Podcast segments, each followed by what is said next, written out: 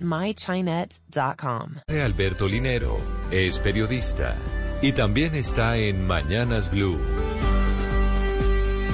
6 de la mañana a 59 minutos. Admiro profundamente a las personas que saben quiénes son y realizan su vida desde la autenticidad y la originalidad. Gente que no busca ponerse caretas que las hagan ver de una manera diferente a lo que son, ni camuflarse tras poses que no las definen.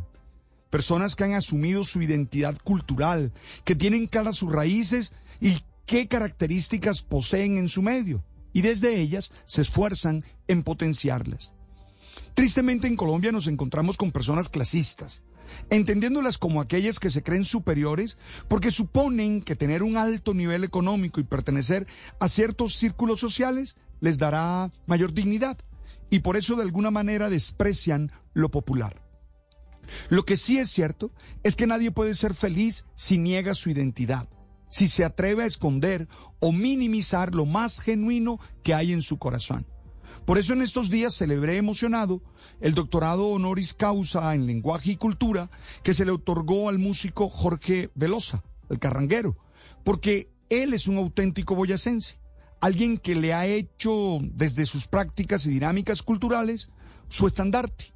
El doctorado le fue concedido por su trabajo de exaltar nacional e internacionalmente desde la música su cultura boyacense. Necesitamos más gente que sea capaz de vivir abiertos al mundo, pero desde la localización de su ser.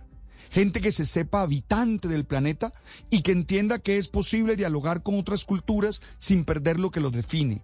Vivimos en un mundo globalizado de comunicaciones inmediatas, un mundo que puede ser conocido con solamente dar un clic. Y es necesario, sobre todo en esas lógicas, poder asumir, entender y querer lo propio para poder también comunicarlo a los demás. Celebro el carranguero y a todos aquellos que buscan